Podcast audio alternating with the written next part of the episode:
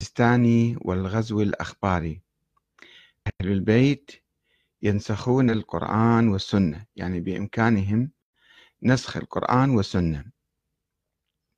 هذا مبحث أصولي خطير بحثه السيد آه، علي السيستاني قبل حوالي ثلاثين عاما وكتبه تلميذه السيد منير الخباز في تقريراته تحت عنوان الرافد في علم الأصول وعلم الأصول آه، علم مهم جدا في طريق الاجتهاد لا يمكن لأي مجتهد أن يصبح مجتهدا إلا بعد أن آه، يؤسس أو يجتهد في علم الأصول علم الأصول ماذا يعني؟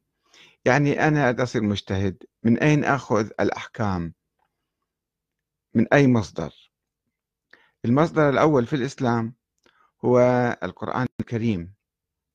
يعني واحد يقرأ القرآن ويشوف القرآن ماذا يقول ويتمعن في القرآن يعرف يعني العام والخاص وكذا آه، من القرآن يأخذ الأحكام من القرآن. المصدر الثاني الشارح للقرآن هو السنة النبوية الشريفة. هذا متفق عليه بين جميع المسلمين. القرآن يعني نصوصه ثابتة ولا شك فيها ولا أحد من المسلمين يشك في نصوص القرآن. ولكن الأحاديث المنسوبة إلى النبي بعضها أحاديث متواترة. يعني مثلا صلاة الصبح ركعتان هذا ما موجود في القرآن. النبي قال ذلك أو صلاة الظهر أربعة صلاة المغرب ثلاث. آه هذه التفاصيل تؤخذ من آه الأشياء المتواترة. وهناك أحاديث تسمى أحاديث آحاد. أحاديث الآحاد تنقسم إلى أقسام. أحاديث آه، مثلا صحيحة أو حسنة أو ضعيفة أو جدا يعني مو صحيحة أبدا. فالعلماء يميزون بين الأحاديث. وأيضا عند السنة آه، هناك يعني آه، مصدر الأحاديث اختلف علماء السنة في قيمة الأحاديث في مقابل القرآن. فمثلا الأحاديث آه، هل تحكم القرآن؟ هل تهيمن على القرآن؟ هل تخصص؟ هل مثلا تقيد القرآن؟ اختلف علماء أهل السنة في ذلك. الأحناف كانوا يقولون لا. أن الأحاديث يعني ما يمكن هي آه، تحكم القرآن أو آه، يعني تضيق دائرة من دوائر القرآن. وأخبار الأحاد أخبار الأحاد أيضا آه، الأحناف يعني لم يأخذوا بها كثيرا إلا قليلا.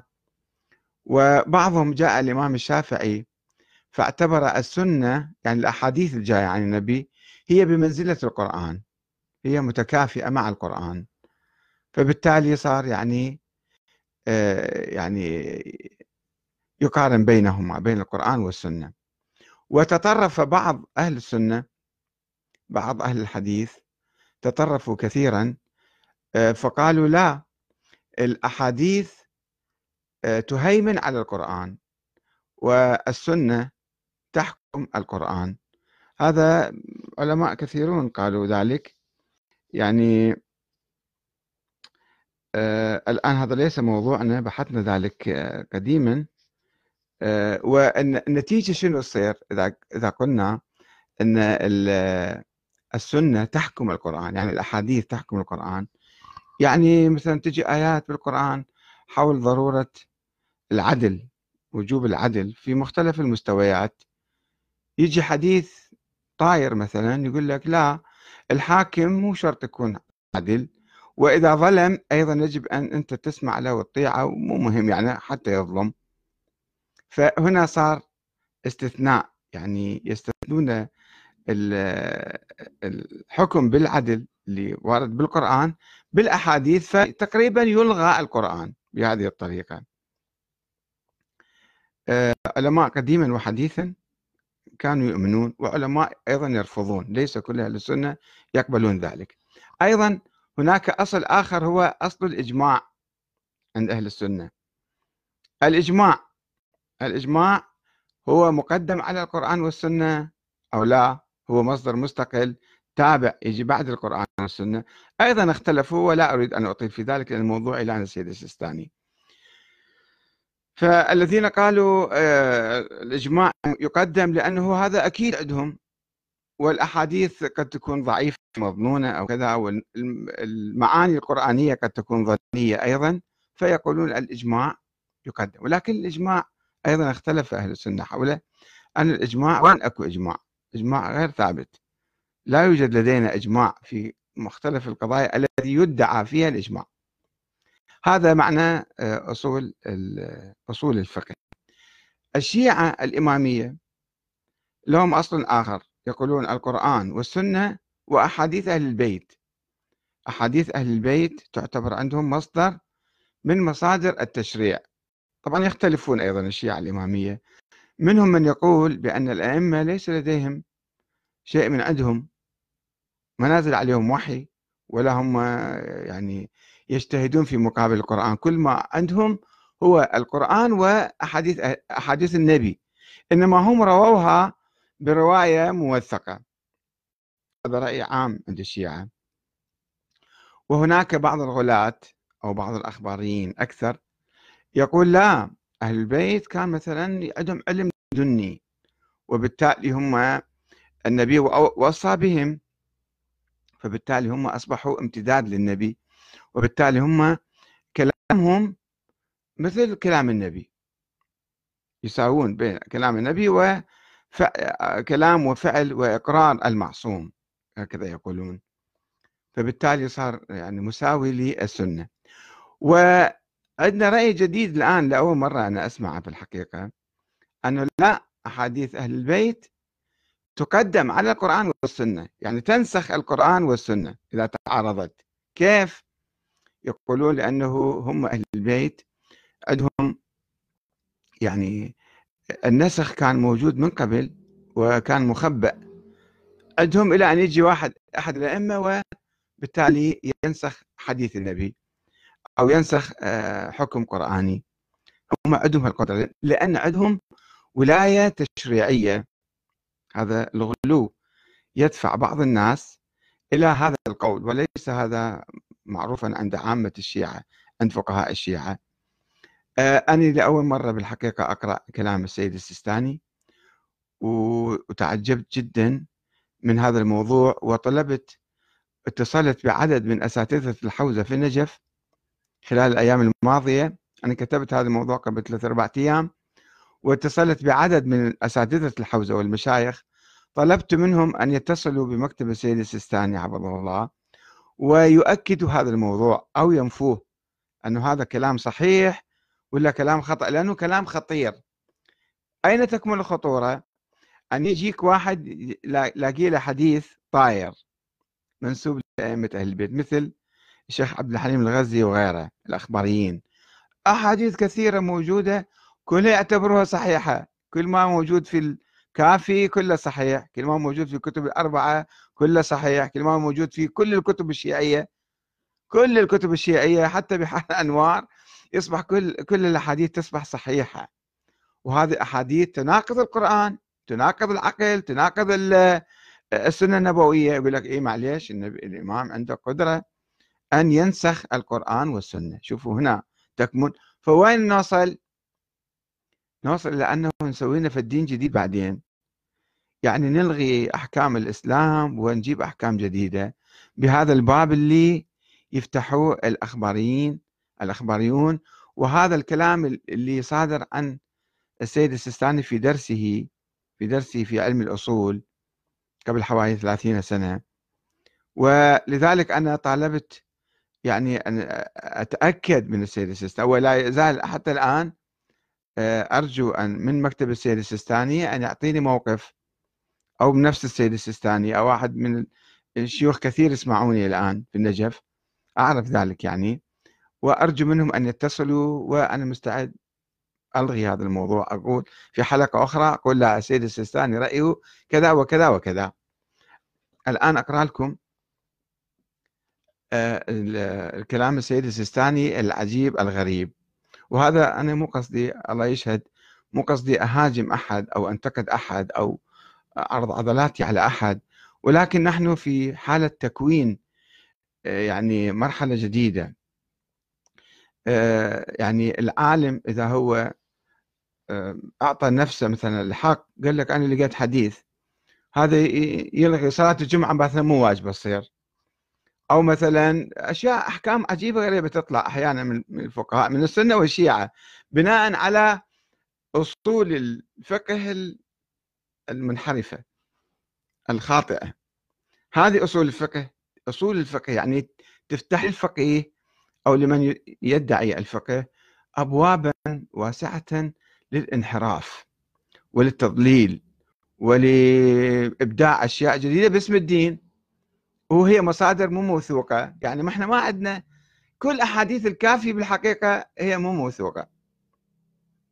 كلها أنا أقول مو مو مو بعضها. هسه الشيعة يقولون لا بيفد 2000 حديث عندهم صحيح. علماء الأصول يقولون علماء الرجال الشيعة. أنا أقول حتى ال 2000 معظمها مو صحيح الله أعلم. فالأحاديث السنية والشيعة أنا أضعفها وما أخذ فيها لأنه ناس كتبوها بعدين.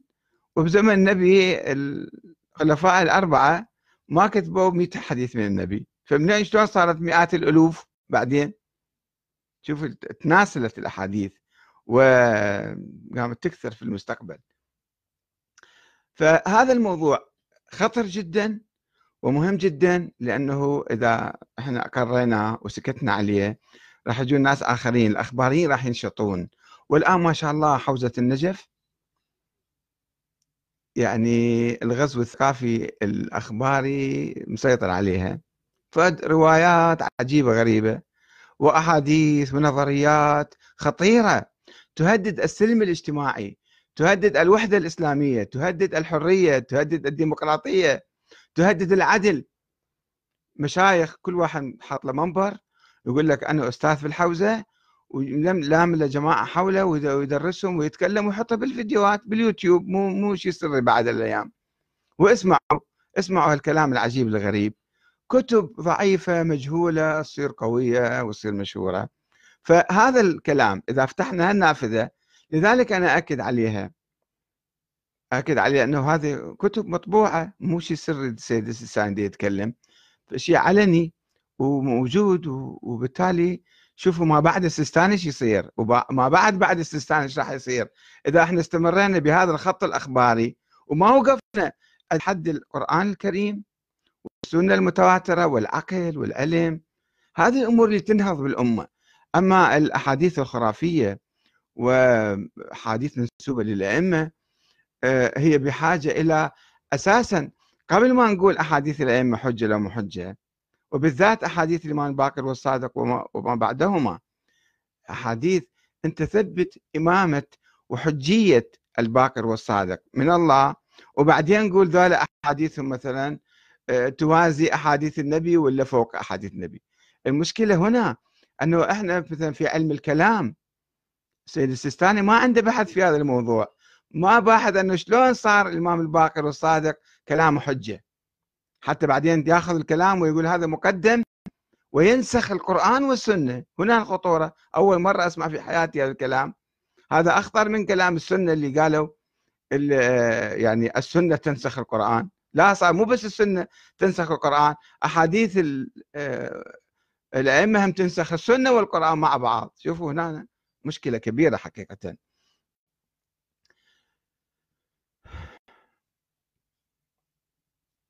هل يعتقد السيد السيستاني بنسخ القرآن والسنة من قبل أئمة أهل البيت؟ هذا موضوع أصولي خطير جدا.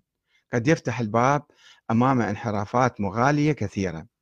هل السنة مهيمنة على القرآن وأن الحديث ينسخ القرآن كما يقول أهل السنة مثلا؟ هل أحاديث أهل البيت مهيمنة على القرآن وبإمكانهم نسخ القرآن والسنة.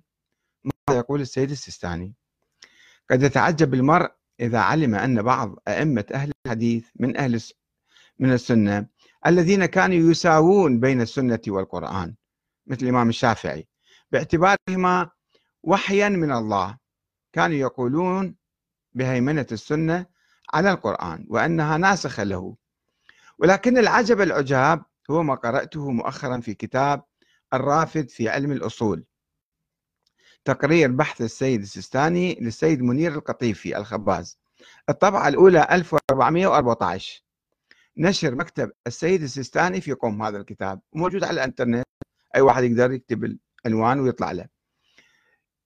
آه، السيد يذهب إلى القول بنسخ أهل البيت للسنة والقرآن.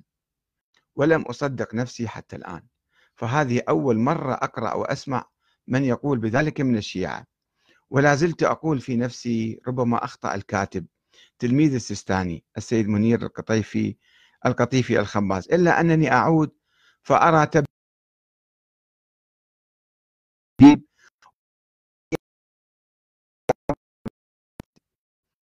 في الصفحة 27 ما يلي تحت عنوان مشكلة اختلاف الحديث هذا موجود في التراث الشيعي أحاديث مختلفة متناقضة. أحاديث حتى أهل البيت مختلفة ومتناقضة. يقول أن, مشك... أن أسباب الاختلاف قسمان داخلية وخارجية. والمقصود بالأسباب الداخلية هي الأسباب التي صدرت من قبل أهل البيت أنفسهم. هم تعمدوا الاختلاف. والمقصود بالأسباب الخارجية هي الأسباب التي صدرت من الرواة والمدونين.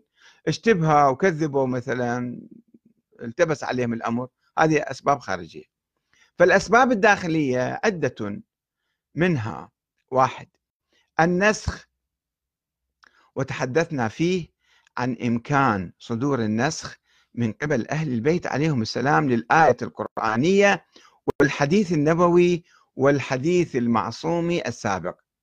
يعني يجي الإمام الصادق ينسخ أحاديث الإمام الباقر. يجي الإمام الكاظم ينسخ أحاديث الإمام الصادق. كل واحد ينسخ اللي قبله. عندهم قدرة هالشكل. إمكان هذا. وأقسام النسخ من النسخ التبليغي؟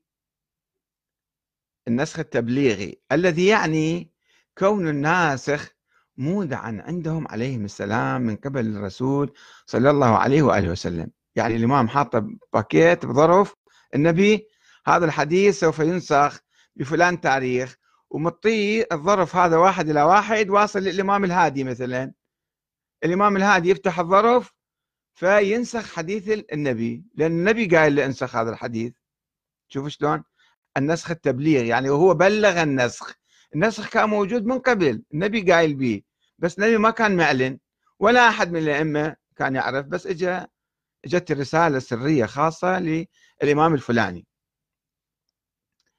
لكنهم يقومون بتبليغه في وقته. الأئمة هم يبلغون فسماه النسخ التبليغي. هذا نوع من النسخ. والنوع الثاني النسخ التشريعي وهو عبارة عن صدور النسخ منهم ابتداء. هو يجي ينسخ وهذا يبتنى أو يبتني على ثبوت حق التشريع. لهم عليهم السلام. عندهم ولاية تشريعية. كما كان ثابتا للرسول صلى الله عليه وآله. شلون النبي كان عنده ولاية تشريعية وحق تشريعي؟ لأئمة عندهم حق تشريعي. وقد طرحنا هذا الموضوع أيضا ضمن بحث النسخ. اثنين هذا رقم واحد النسخ. الثاني رقم اثنين انقسام النس انقسام الحكم الصادر إلى قسمين. واحد حكم قانوني باء أو أليف حكم قانوني باء حكم ولايتي. وهذا من أسباب اختلاف الحديث لاختلاف نوع الحكم الصادر. وهناك نبحث عن الفارق بين الحكمين وعن وجودهما في أحاديثنا وعن حدود الحكم الولايتي مع بيان حدود ولاية الفقيه. وانقسامها للولاية العامة والولاية في الأمور العامة. يعني الآن السيد السيستاني رأى أنه تصير دولة مدنية دولة ديمقراطية.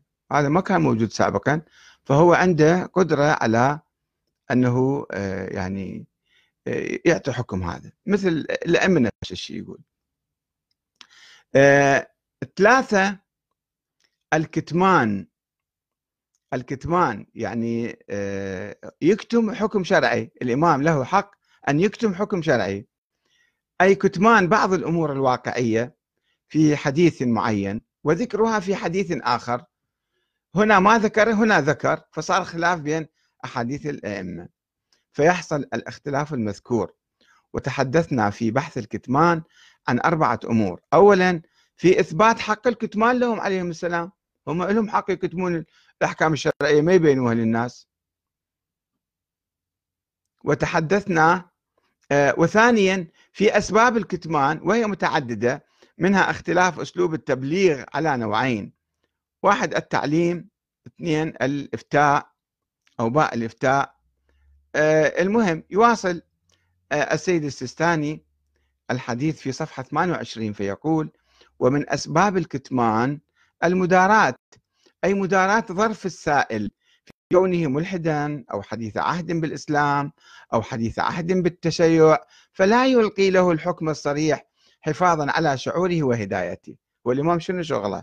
غير بين حكم الله وحكم الله. خلص تبين بالقرآن اليوم أكملت لكم دينكم وأتممت عليكم نعمتي ورضيت لكم الإسلام دينا. بعد ماكو شيء يضم واحد يضمه أو يخبيه الإمام مبلغ العالم مبلغ ما يقدر يقول ساعة يقول له اي ساعة يقول له لا. هذا استوى جاي جديد يقول له يعني ما يخالف. مثلا الخمر تقدر تشرب خمر؟ ما يصير يقول له الكلام هذا. أو كونه من الغلاة. فلا يلقي له الحكم الصريح حفاظا على شعوره وهدايته. أو كونه من الغلاة أو المقصرين أو أصحاب المذاهب الاقتصادية أو السياسية أو الفكرية. فيحذر الإمام أن يلقي له الحكم الواقعي. فيكون مؤيدا لخطه المنحرف الذي يدعو له أو كونه يعيش في بيئة منحرفة لا تتحمل هذا الحكم فيراعي الإمام عليه السلام بيئته ومحيطه. ما أدري منين جاب الكلام هذا؟ يعني شنو أساسه؟ شنو صحته؟ كذا. المهم لا يقول الكلام؟ ومن أسباب الكتمان التقية بأنواعها وهي التقية من السلطة الحاكمة أو من المذهب المشهور عند الجمهور أو من التيارات الفكرية المناوئة. واستعمال الإمام للتقية تارة بإلقاء الاختلاف بين الشيعة. هو عمدا يخلي الشيعة يختلفون. كل واحد يعطيه مسألة معينة حتى يحصل اضطراب بيناتهم. كلام خيالي حقيقة. يعني هو دين لو طين لو لعب. الإمام كيف يعني يفتل هذا يفتل ذاك بالعكس وشلون يصير شلون شلون دين صار هذا؟ حتى لا يطمع فيهم أعدائهم نتيجة لاختلافهم كما ورد في الروايات. روايات روايات كل شيء تقول آه، مو كل شيء نصدق إحنا. وتارة بإخفاء الحكم الواقعي يعطيك حكم ثاني يعني. ومن أسباب الكتمان السوق للكمال فقد يبدي الإمام عليه السلام الحكم المستحب بدون قرينة على الترخص في تركه رغبة منه في سوق المكلفين لدرجات الكمال المعنوي. يعني يوحي لهم كأن هذا واجب. إذا مستحب يقول له مستحب إذا واجب يقول له واجب. ليش يضحك على الإنسان يعني شنو؟ أن الشيعة تعتقد أن السنة الحقيقية للرسول صلى الله عليه وآله هي موروثة عند أهل البيت عليهم السلام. كما ورد عن الصادق عليه السلام يقول لو كنا نفتي نفتي الناس برأينا وهوانا لكنا من الهالكين ولكن أصول علم نتوارثها عن رسول الله صلى الله عليه وآله كابرا عن كابر. شوف هذا حديث كلش حلو. الإمام الصادق يقول ترى أنا ما عندي أي شيء من عندي. كلها أحاديث من النبي إحنا نتوارثها هذا هو أساس التشيع.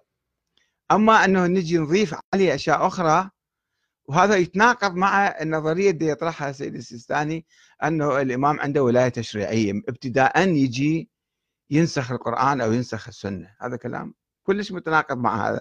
هذا الحديث الثابت. لذلك يواصل السيد السيستاني.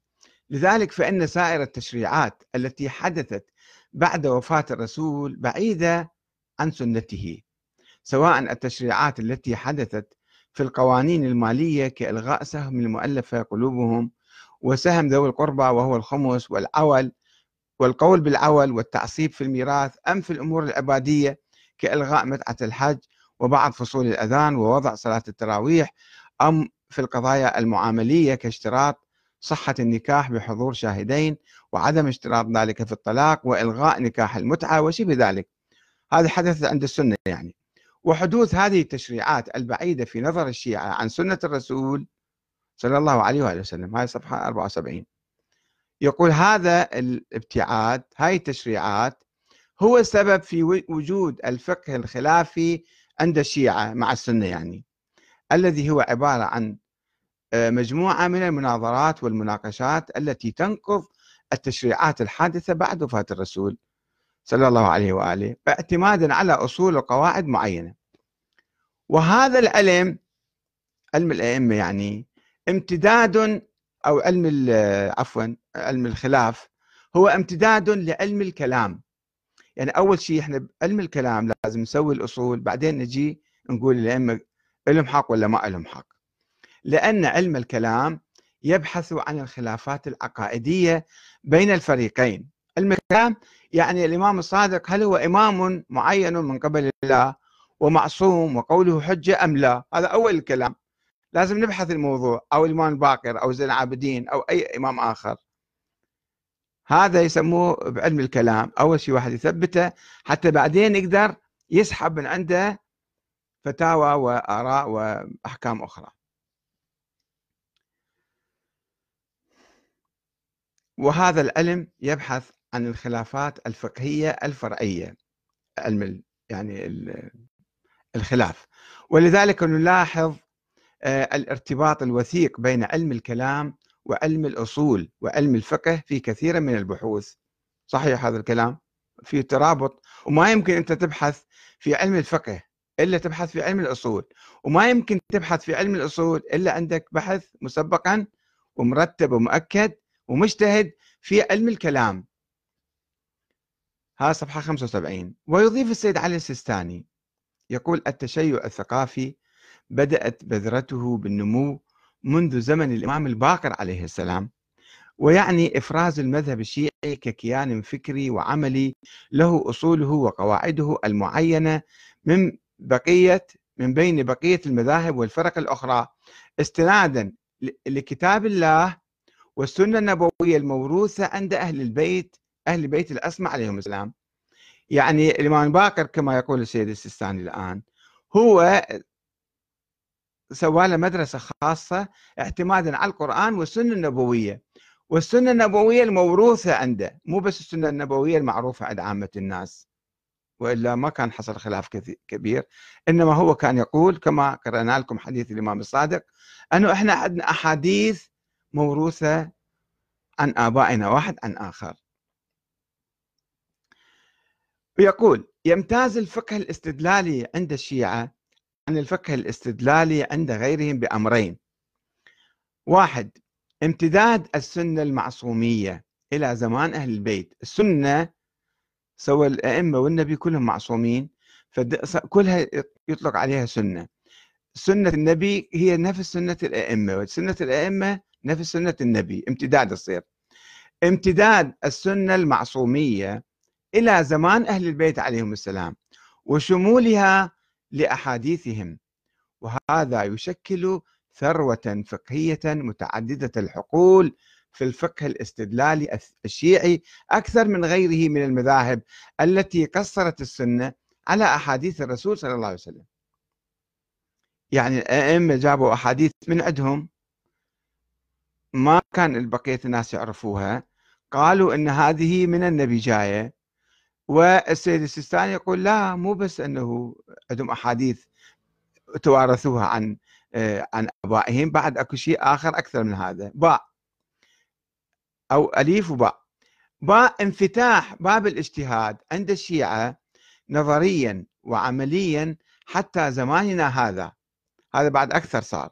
مما أدى لوجود حاجة ماسة لتطور علم الأصول واشتماله على بحوث وقواعد جديدة لم يسبق طرحها في الأزمنة السابقة. وهذه ميزة فاصلة بين الفكر الأصولي عندنا والفكر الأصولي عند بقية المذاهب الإسلامية. ف يعني بالحقيقة سوى أحاديث الأئمة عندهم عندهم ولاية تشريعية. هم لهم قدرة على نسخ القرآن والسنة السابقة وأحاديث الأئمة السابقين. وأيضا البعض يقول حتى الإمام ينسخ الأحاديث اللي قبله. هو قال الحديث قبل هسه يقول حديث ثاني. أكو عندنا شكل احاديث أنه هالسنه اليوم آه، عنده فتوى السنة الثانية عنده فتوى أخرى السنة الثالثة عنده فتوى أخرى. هذا أيضا موجود في الكافي موجود هذا. تعليقي على هذا الكلام بالحقيقة.